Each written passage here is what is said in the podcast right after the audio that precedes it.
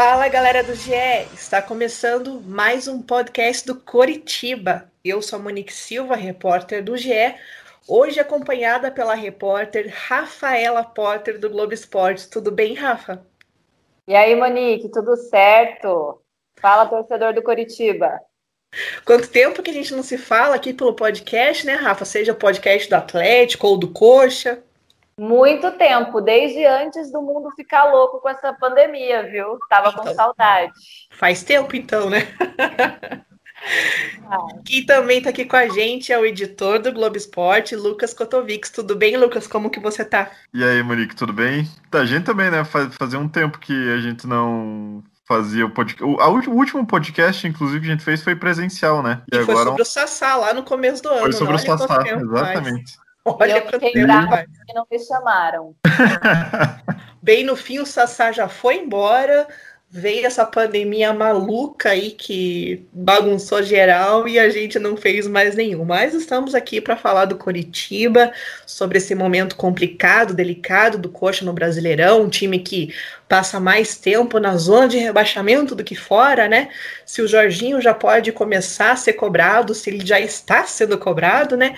E principalmente o que esperar dos jogos do Coritiba até o final do primeiro turno. São só mais seis jogos.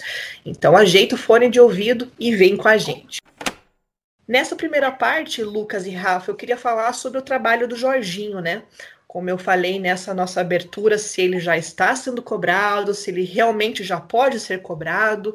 Um treinador que foi anunciado no dia vinte e um de agosto, um mês aí, quinze dias, tem oito jogos à frente do Coritiba, são duas vitórias, o Sport e o Vasco, três empates, Botafogo, Goiás e o São Paulo, que foi agora na última rodada, e as três derrotas, no caso, para o Galo, para o Atlético Paranaense e para o Fluminense. Pergunto para o Lucas, o que, que você está achando desse trabalho do Jorginho? Ele realmente já pode ser cobrado? É, Monique e Rafa, não sei se ela vai concordar comigo também, mas eu acho que sim, sem dúvidas, porque o Jorginho veio porque o Barroca não conseguia fazer o time criar. E, claro, também pelos resultados do Barroca. E o Coritiba não consegue criar ainda, por mais que tenha contratado. Então, no, no, nas duas vitórias do Jorginho no comando do Coritiba foram gols de pênalti, certo? Contra o Sport e contra o Vasco, sim, nas últimas, nos últimos minutos. Quer dizer, o Coritiba não cria, o Jorginho, Jorginho tá tendo semana cheia para trabalhar, porque o Coxa só disputa o Brasileirão da Série A, não disputa Sul-Americana, não disputa Libertadores, não disputa a Copa do Brasil, apenas o Brasileirão, e nos, nos últimos três jogos em que o Jorginho teve três semanas cheias, o Coritiba não apresentou nenhuma evolução, nenhuma.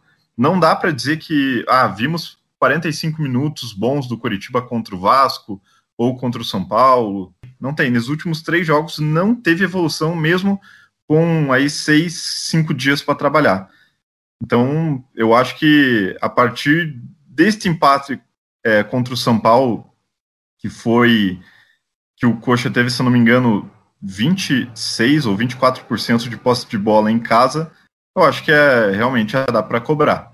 E o jogo contra o Grêmio talvez até seja primordial para a permanência ou não do Jorginho. Olha, eu concordo com o Lucas, eu acho que precisa sim de cobrança. Eu gosto do Jorginho, eu gosto do, do discurso dele, é, ele chega com confiança, ele sabe falar, ele sabe é, provocar com as palavras o que o torcedor do Coritiba quer ouvir, e até mesmo que os jogadores precisam ouvir. Só que a tendência, por exemplo, no jogo, é, esse último jogo contra o São Paulo, pelo que eu observei, é uma tendência natural do Coritiba, de repente, quando começa uma ou outra bola chegar... É, no ataque do, do time adversário, o Coritiba ele não, ele completamente fecha numa retranca que é praticamente natural, é como se fosse todo jogo do Coritiba a gente vê isso. As, contra o São Paulo teve o golaço do Robson, realmente foi um golaço, e acho que o Coritiba foi, criou bastante, criou bem nos, nos primeiros vinte minutos ali, mas depois, como tomar um sufoco, dois sufocos assim, já começa uma retranca natural. Nem é o treinador que está pedindo ali para retrancar ou para fechar o time ali. É, é uma coisa natural, é como o Lucas disse, a gente não vê evolução. E mesmo quando parece que começa essa evolução no, no início do, do jogo, é, tomou um sufoco mínimo, ela passa e o Coritiba vira uma retranca danada. Algo que a gente... que o Jorginho disse que, é, mesmo ele chegando com aquela fama, né, de ah, só de um a zero, meio retranqueiro, assim, e tal, chegando falando que não ia, isso não ia acontecer, está acontecendo de forma muito natural. Então, eu acho que realmente é, tá na hora de uma cobrança mais forte. O Lucas até falou de dependência de resultado é, contra o Grêmio, aí, de permanência. Foi forte, mas eu acho que é realmente isso, porque não dá para brincar, né? Apesar, o Jorginho disse em entrevista coletiva que não é uma exclusividade do Coritiba, não é realmente, muitos times estão empatados ali, com pouca diferença é, na parte de baixo da tabela, para a zona de rebaixamento, mas não significa que vai ficar aí o campeonato inteiro, daqui a pouco termina o primeiro turno e não, não sai ali da zona de Exatamente. rebaixamento. Não dá, tem que... Tem que ter uma cobrança, sim, e bem forte. E vamos lá, o Jorginho, ele veio com um discurso de que o futebol dele não era reativo. É, só que esse era para ser um discurso, ok, é, vamos criar, mas realmente não está sendo reativo porque o Coritiba não consegue reagir realmente. Não consegue efetuar um contra... Não conseguiu fazer, é, efetuar um contra-ataque correto, com passe em velocidade, até porque não tinha jogador para isso, né?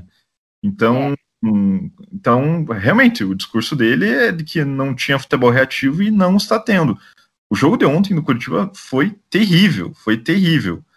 É o, se você vê o, um mapa de calor dos zagueiros do São Paulo, o, o, o, eles, eles passaram a maior parte do tempo no campo de ataque do São Paulo, e não no campo de defesa. Então, assim...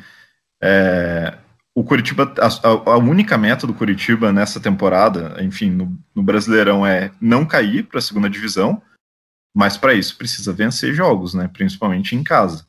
Claro que o São Paulo tem um time qualificado, é, apesar do Diniz ser muito contestado, mas o São Paulo mostrou que tem um elenco qualificado nesse jogo, é, mas a postura do Coritiba não pode ser essa.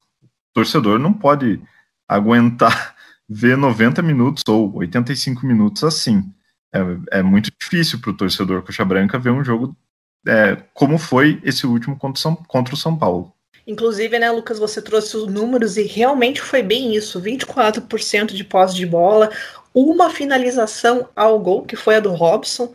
É, o SofaScore, por exemplo, computa três finalizações no total, mas ao gol somente uma, que foi a do gol.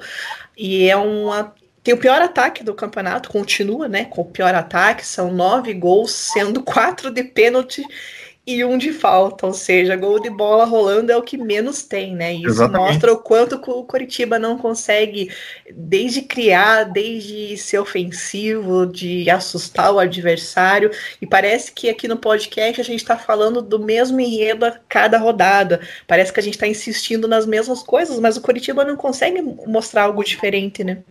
É, vamos lá, no último, nos últimos três jogos, o jogo onde o Coxa mais criou foi na derrota por Fluminense, por quatro a zero. Foi o jogo onde o Coritiba mais criou, com o Robson perdendo aquela chance incrível e depois com duas bolas na trave. Por incrível que pareça, numa goleada, né, Lucas? Por incrível que pareça, numa goleada. E, se eu não me engano, com bola rolando, foi, foram apenas em três jogos.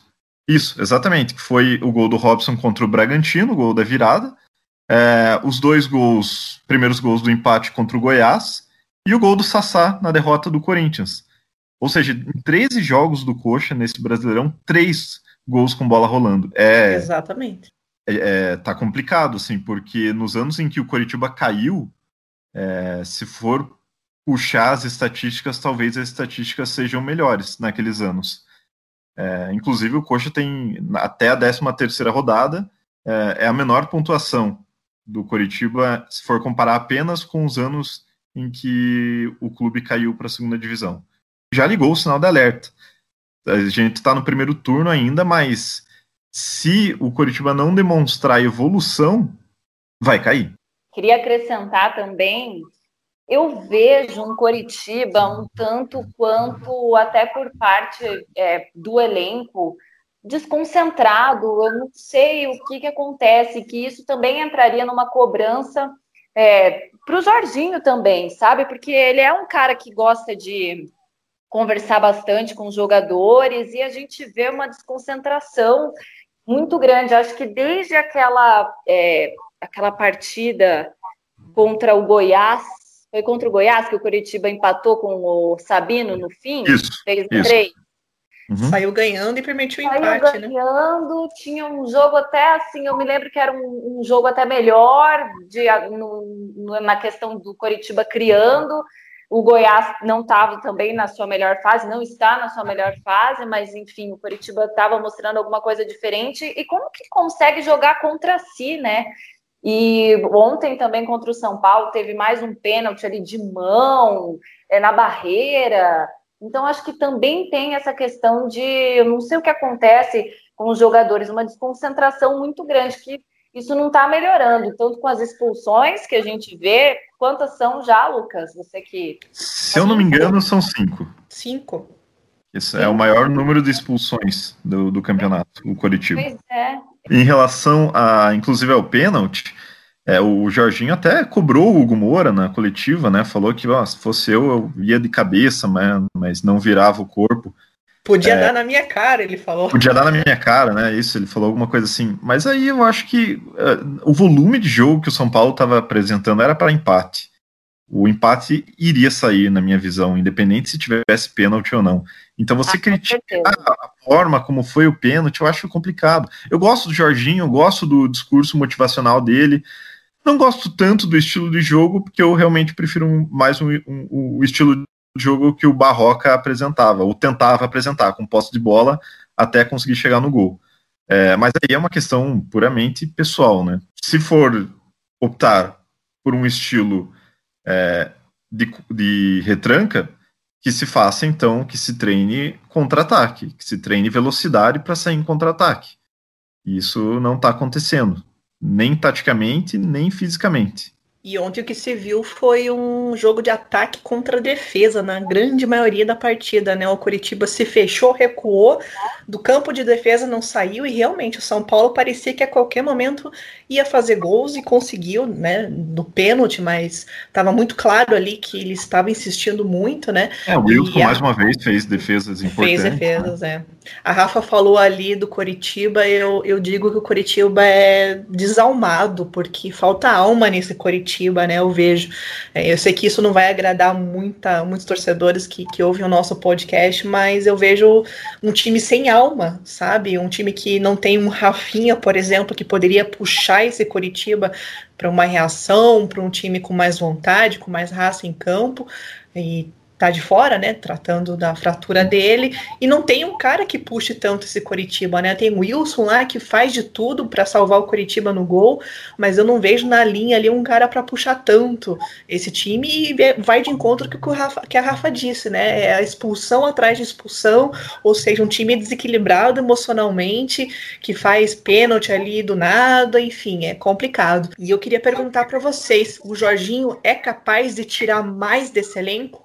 Não, eu acho que sim, eu ainda acho que sim, apesar de, assim, pela, pelo termômetro é, nas redes sociais, a torcida já estar querendo a saída do Jorginho, mas eu acho que ele tem plena capacidade de montar um time que, montar taticamente um time que consiga criar, só que ele precisa, para começar, escalar quem foi contratado para isso.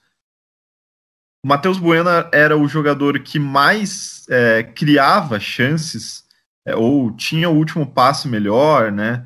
É, como, por exemplo, a, aquela infiltração contra o Vasco, ele, ele deu um passe espetacular para o Robson, que o Robson acabou perdendo o gol, e o Matheus Bueno ficou de fora, né, desse jogo, é, entrou só no segundo tempo. Sarrafiore não entrou, foi contratado como um ponta um pouco mais veloz, e o Jorginho não utilizou. Então, pra, é, é, temos que começar aí. É, é claro que a gente vai falar do Ricardo Oliveira mais para frente, mas a bola vai precisar chegar no Ricardo Oliveira. O Robson é. Para trás da bola. Robson tá correndo. Ele dá, é, apesar de algumas críticas que eu vi, né, no começo do campeonato, e talvez até pô, pelo, pelo gol que ele perdeu, mas ele é o que mais tenta, ele é o que corre. Contra o Sport, ele conseguiu o pênalti no finalzinho, apesar da, do calor que fez aquele dia, e ele correu até o final. É, até você falou de time desalmado, eu vi muito isso no Fluminense, e o Robson e talvez o William Matheus são os que mais correm, mais tentam jogadas. É, mas assim, eu ainda, sobre a pergunta, eu acho que o Jorginho tem plena capacidade, é, tá no futebol há muito tempo, ele conhece futebol, ele sabe, seleção brasileira, né, jogou, enfim, é um bom treinador, mas precisa saber escalar corretamente. É, também tem ali, eu vou até criticar o, um jogador aqui, mas é que ele realmente não tem mostrado... É, Por, não tem justificado continuar no time titular, que é o Gabriel, que não consegue criar. Eu concordo com o Lucas com relação ao Matheus Bueno, não entendi muito bem também, né, de ele não ter entrado no jogo, mas talvez aí o Jorginho tenha que parar de insistir em algumas peças que não estão dando retorno, resultado. O Gabriel, acho que, não sei, não me lembro de dizer alguma coisa que ele tentou que deu certo. É, no jogo, enfim, tem que realmente, se for para tirar mais do Coritiba, tem que começar a colocar ali quem vai dar uma resposta, porque não tem muita justificativa alguns jogadores permanecerem ali na titularidade. Não, é só para o, o adendo é que talvez o Jorginho pense, não, pô, o empate contra o São, o São Paulo é bom, São Paulo, quinto colocado, né, tá disputando lá em cima, Libertadores, vaga na Libertadores, título, não é o campeonato do Coritiba, né, de quem quer fugir, e o Jorginho até, do rebaixamento, e o Jorginho até falou em é, terminar o primeiro turno com vinte a vinte e dois pontos, então, é, eu imagino que ele esteja pensando em vencer é, as equipes que, em teoria, batalham contra o rebaixamento, né, que seja competição do Coritiba, Fortaleza, Ceará, mas Fortaleza e Ceará já é, o Ceará ainda está em décimo terceiro, mas o Fortaleza está lá em cima, o Rogério Ceni faz um grande trabalho lá, então, quer dizer, vai abdicar de tentar vencer o São Paulo para, né, conseguir o resultado contra um Fortaleza que é um time muito bem treinado, então, não sei, é, é, é complicado. De, da questão de, do Rafinha, né? O quanto ele faz falta, realmente faz muita falta. Eu vejo o, o Ricardo Oliveira é, como alguém que pode puxar esse time. E aí, se a gente já puder entrar aí para falar um pouquinho sobre a, como o Jorginho pode aproveitar também quem está chegando, tem, as, tem a dificuldade de que tem o, o Matheus Oliveira também, o filho do Bebeto. Meu Deus do céu, até... Lembro que eu tô velha, porque esse menino tava lá no, nos braços do Bebeto na comemoração de noventa e quatro, eu já tava com quatro anos de idade. Estamos Mas ele tem agora... eu, eu, eu queria dizer que eu não lembro, tá? Eu tinha três anos ah, de idade, eu não lembro. Então Meu tá tudo Deus. Bem pra mim. Eu lembro. Mas, enfim, são jogadores que... Quanto tempo que o, o Matheus Oliveira está sem jogar uma partida oficial? Mais de um ano, né? Eu estou meio sem os dados aqui, mas eu tinha lido que era mais de um ano. Desde maio de dois mil e dezenove. É isso aí, mais de um ano. O Ricardo Oliveira também com a situação toda da, depois da parada que é, o São Paulo não, não quis mais contar com ele, enfim, teve aquela saída um pouco conturbada. Então são jogadores aí que estão há, há um tempo sem jogar.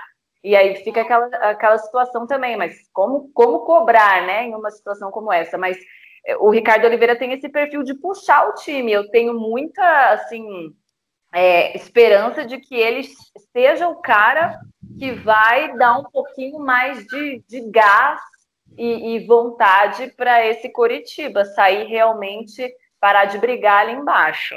A Rafa puxou o assunto que era a nossa segunda parte. Vamos lá, então, falar de Ricardo Oliveira, né? Ele não foi relacionado contra o São Paulo justamente porque está aprimorando a parte física. A comissão técnica decidiu dar uma segurada. O jogador de quarenta anos, como a Rafa falou, não joga há um tempo, especificamente desde março que ele não entra em campo. Estava em litígio com o Galo, não estava sendo aproveitado, fora dos planos do Sampaoli.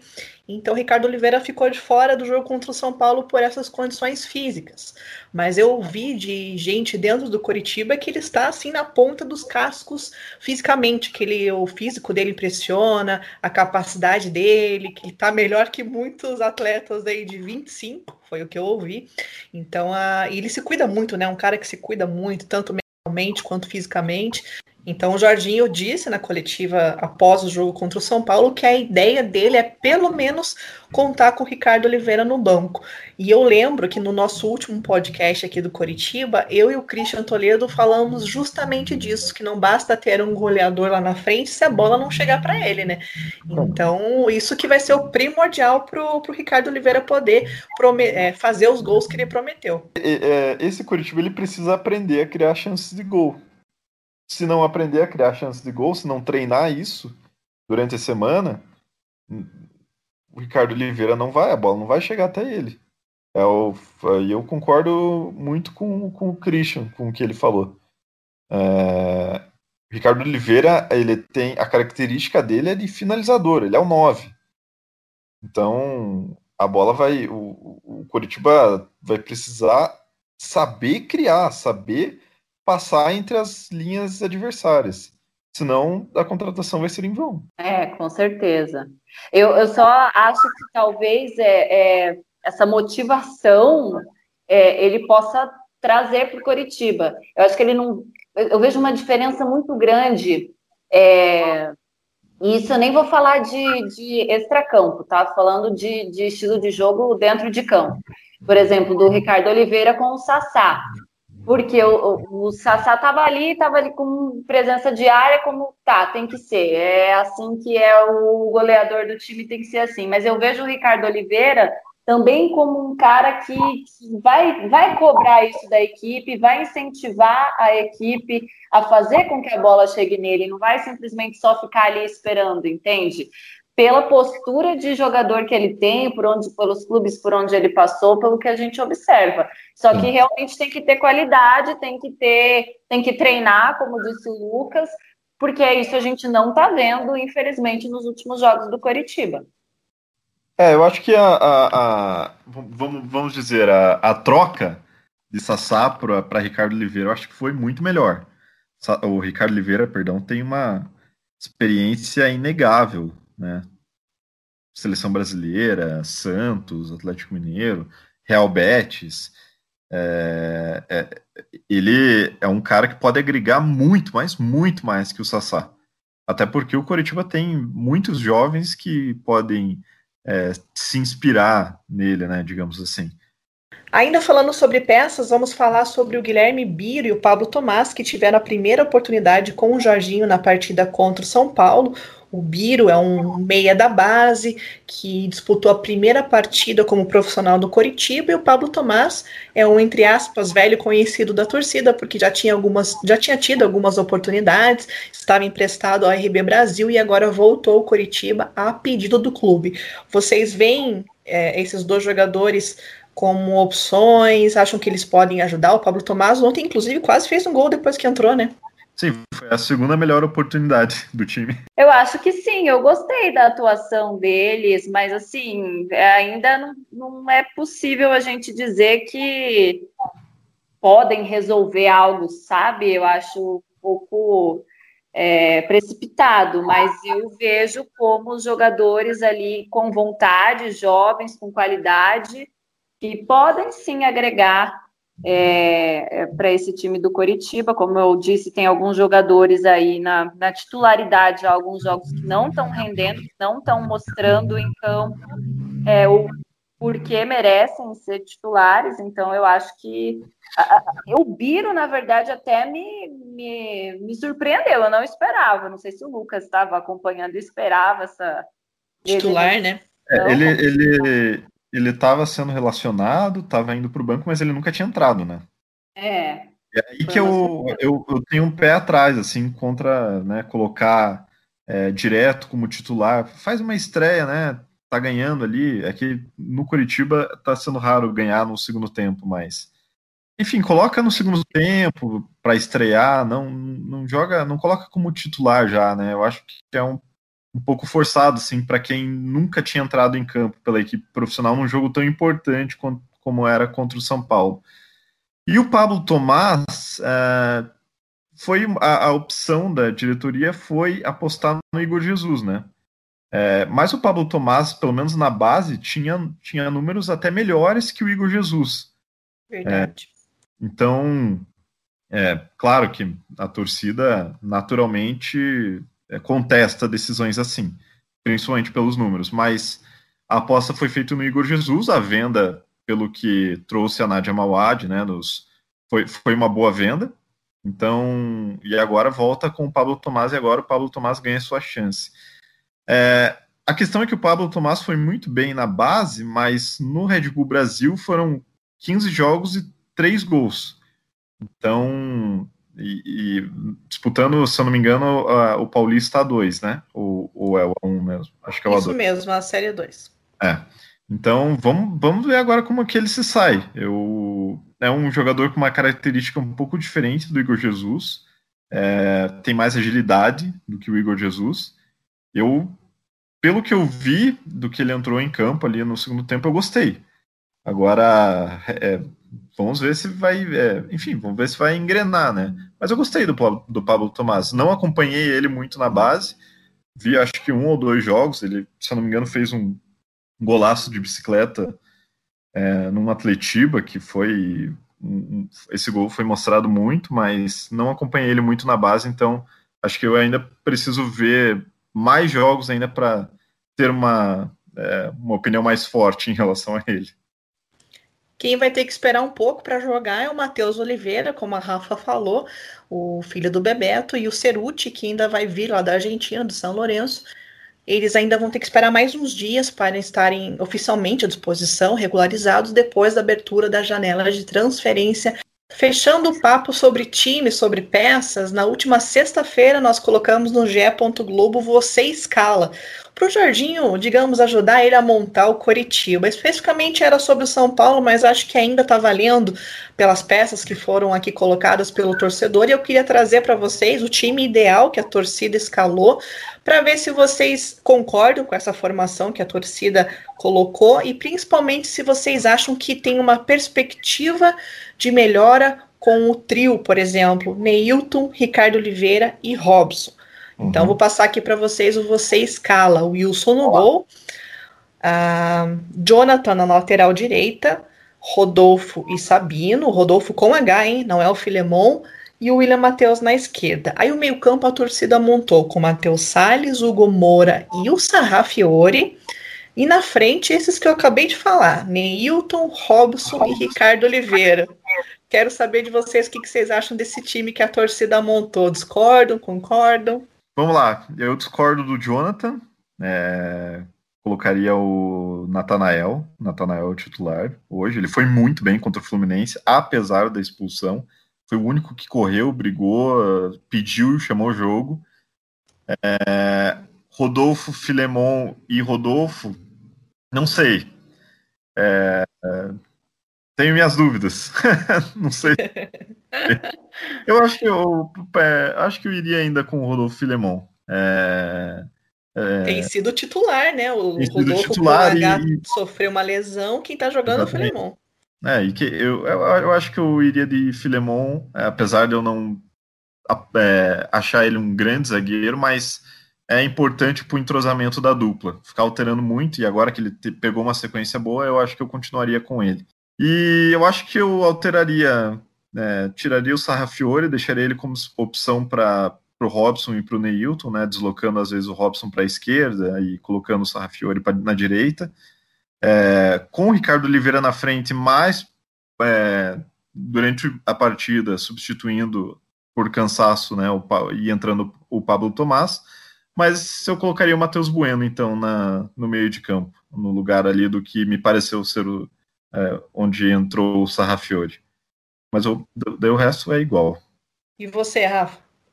Eu gostei da escalação do torcedor, eu gosto do Jonathan, eu achei que... Não, eu gostei da escalação. Eu, eu, o Lucas falou que... É, o Natanael também, são, são dois bons jogadores. Eu acho que eu ficaria com o Natanael, mas eu gostei do Jonathan jogando.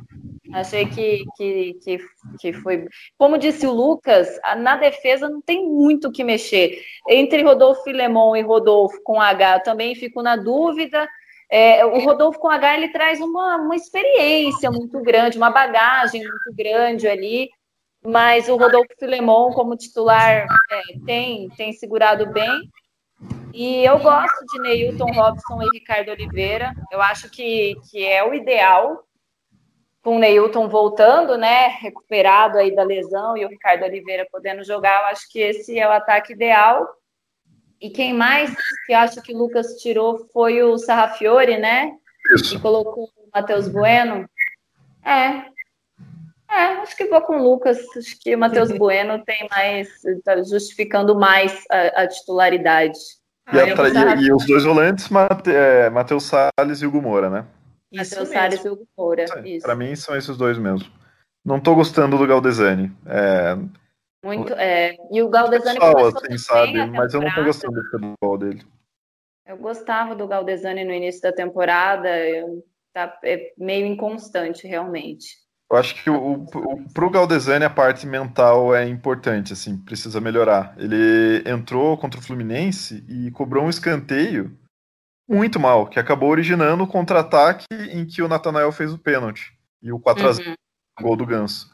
Então, você entra no segundo tempo, pelo menos você tem que cobrar um escanteio corretamente, sabe? E eu acho é. que eu gosto, gosto do jogo do Galdezani, do que ele apresentou anteriormente, né, não nessa temporada, mas nessa temporada tá devendo. O jogador parece que se desmotiva, né, quando não tem sequência, que não tá jogando, é, é muito ser. sacado, ou fica muito de lado, enfim. Mas eu concordo com vocês, inclusive a, a diferença de votos do Natanael pro Jonathan foi muito pequena, viu? Então dá pra ver que a torcida ainda se divide muito em relação aos dois. Passando para a parte final do nosso bate-papo, vamos falar sobre o próximo jogo do Coritiba, que vai ser um páreo duro, hein? Grêmio Ai. pela frente, fora de casa. Vou passar rapidamente aqui a agendinha do Coritiba com os últimos jogos até acabar o primeiro turno.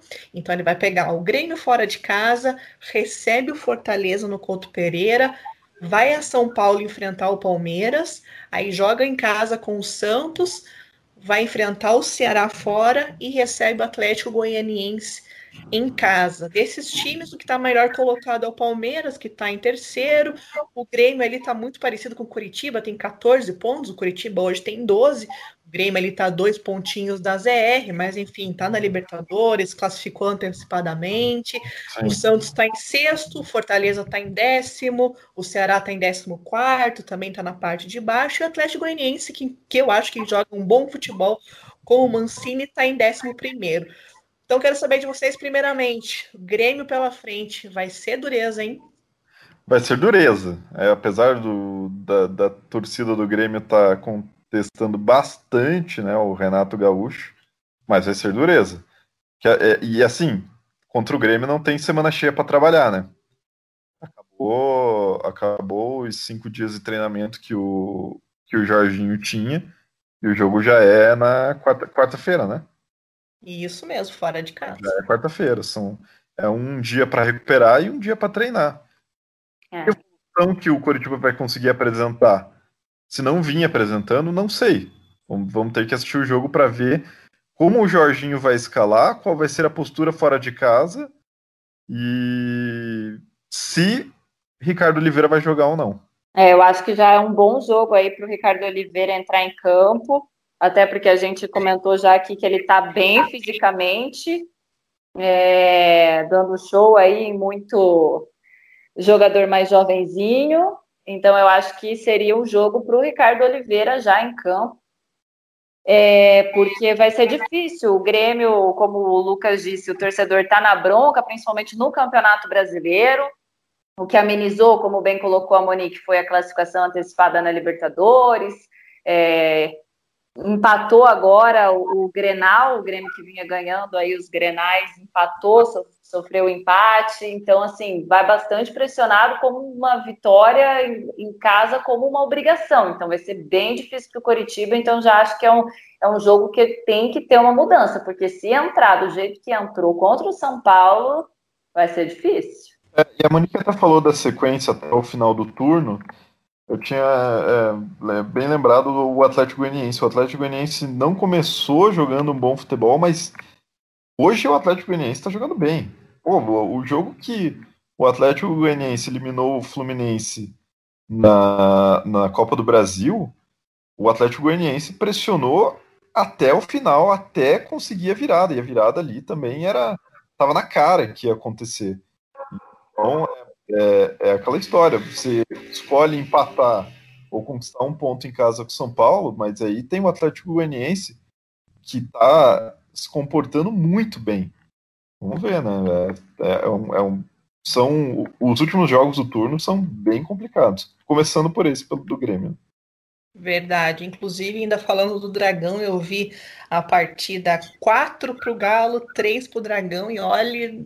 O Atlético Goianiense é. vendeu caro essa derrota. quatro a três para o líder, né? Exato, vendeu caro essa derrota, porque tem jogado no futebol uh, muito convincente e atrativo, apesar de estar ali na metade da tabela. Lembrando, então, que na quarta-feira você acompanha, então, Grêmio e Coritiba no tempo real. E também lembrando a vocês que no sábado, Coritiba e Fortaleza, no G E. Globo, a partida no Couto Pereira. Valeu, Rafa e Lucas, prazer ter vocês de novo aqui no podcast do Coritiba. Aê, valeu, Monique. Chama valeu, sempre, Rafa, Monique. Tá? Muito bom falar, inclusive, também com a Rafa. Acho que eu não tinha discutido ainda no podcast com a Rafa, muito bom. Não, não, Tem não tinha. Bons pontos. Até a próxima. Valeu. Chamarei sempre essa duplinha que eu gosto aqui. A gente fica por aqui, então, e te convida para toda terça-feira conferir o nosso podcast. E, claro, fica sempre ligado aqui no G E com toda a cobertura diária do Coritiba, jogos, matérias especiais, análise. É só clicar e conferir. Valeu!